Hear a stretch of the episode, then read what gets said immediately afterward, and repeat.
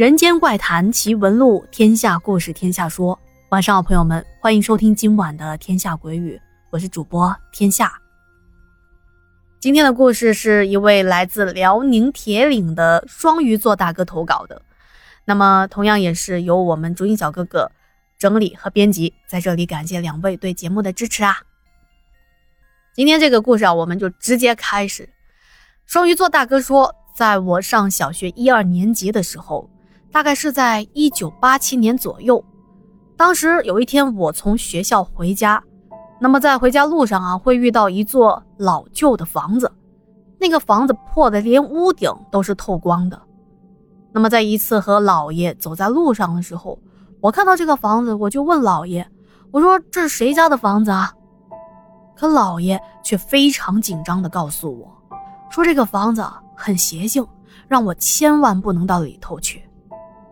接下来，老爷就跟我讲述了下面的这个故事。据说这个房子是当年村里的一个老人给自己的儿子娶媳妇儿新盖的房子。那老人之前是在县城上班的，有稳定工资的那一种，所以攒下了一点钱给儿子盖房子。但是天有不测风云。老人家辛辛苦苦在县城里干了小半辈子，钱有了，新房子也盖好了，偏偏在这个时候却出了一件大事。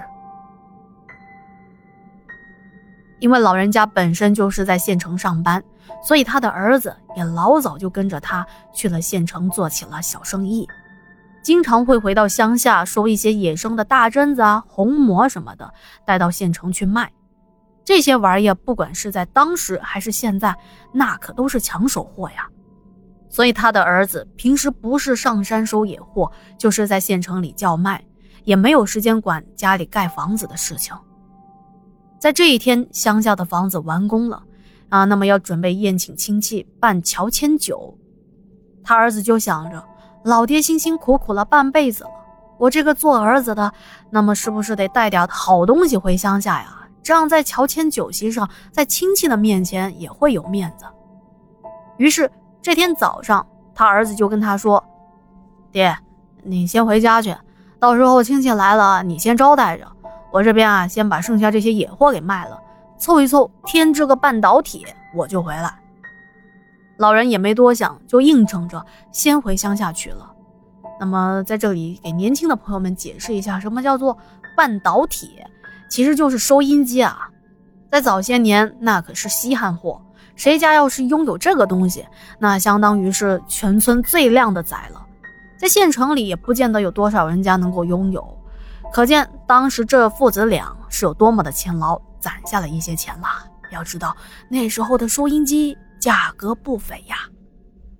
好了，言归正传，这老人家回家就筹备起了这个酒席。只是等到了晚上，客人都到齐了，也不见儿子回来。虽说当时县城离我们这边乡下有一些距离吧，但也不是特别的远，这半天驴车也能到了。而且儿子早上很早就出去了，按照平时那晚饭肯定是能赶得上啊。接下来左等右等也不见儿子回来，老人也着急啊，亲戚们也觉得奇怪，哎。这乔迁宴怎么没见他儿子来呀？所以最后是亲戚朋友们一起出门去通往县城的路上去找这个人。不过很可惜，老人的儿子就像是人间蒸发了一样。我姥爷跟我讲，这个老人的儿子一直都没找到，包括后来警察介入了，也是音讯全无。无奈之下，只能是归到了失踪人口了。村里人都说，因为老人的儿子赚钱赚得多，当时买了收音机以后，可能是被一些歹人跟踪杀害了。反正就是流言四起，也没有人能够说得准。后来这个老人就一直守着这个房子，等他儿子回来。等到了老人过世，可是也没见着自己的儿子。也是从那以后，这房子啊就变得邪性了。老爷说，这房子。是老人留给他儿子的，所以任何人住进去就会被他赶出来。第二天醒来，铁定是在门外的。我听说了这个事情之后，自然也是将信将疑啊。不过村里的人都说这房子是住不了人了，因为不让人住。